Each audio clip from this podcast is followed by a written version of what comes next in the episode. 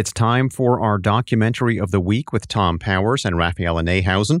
They are the co founders of the Doc NYC Festival and the Pure Nonfiction Podcast. Thom has this week's pick. The documentary 32 Sounds is an essay that invites us to listen more carefully.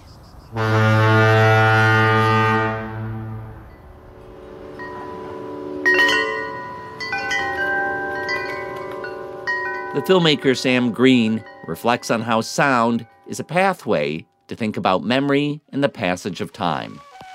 When Edison first demonstrated the phonograph, people flipped out. The New York Times said the phonograph would change our social customs. Another paper predicted the machine would actually stop death. 32 Sounds is best experienced in a movie theater to enjoy its moments of interaction. You'll be invited to put on headphones, close your eyes for certain segments, and feel the vibrations in a dance break.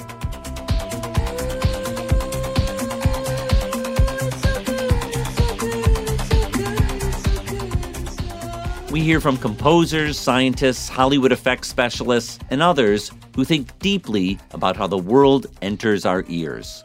The poet Fred Moten describes his lament for the lost sounds of his departed parents and grandparents. When you lose someone, you, you, you lose the possibility of hearing them again, and you are at the same time thrust into this reality of, in a weird way, almost hearing them all the time. The film suggests that we can sometimes cheat time by keeping our own audio archive. 32 Sounds is now playing at New York's Film Forum. For more information, visit wnyc.org slash docs.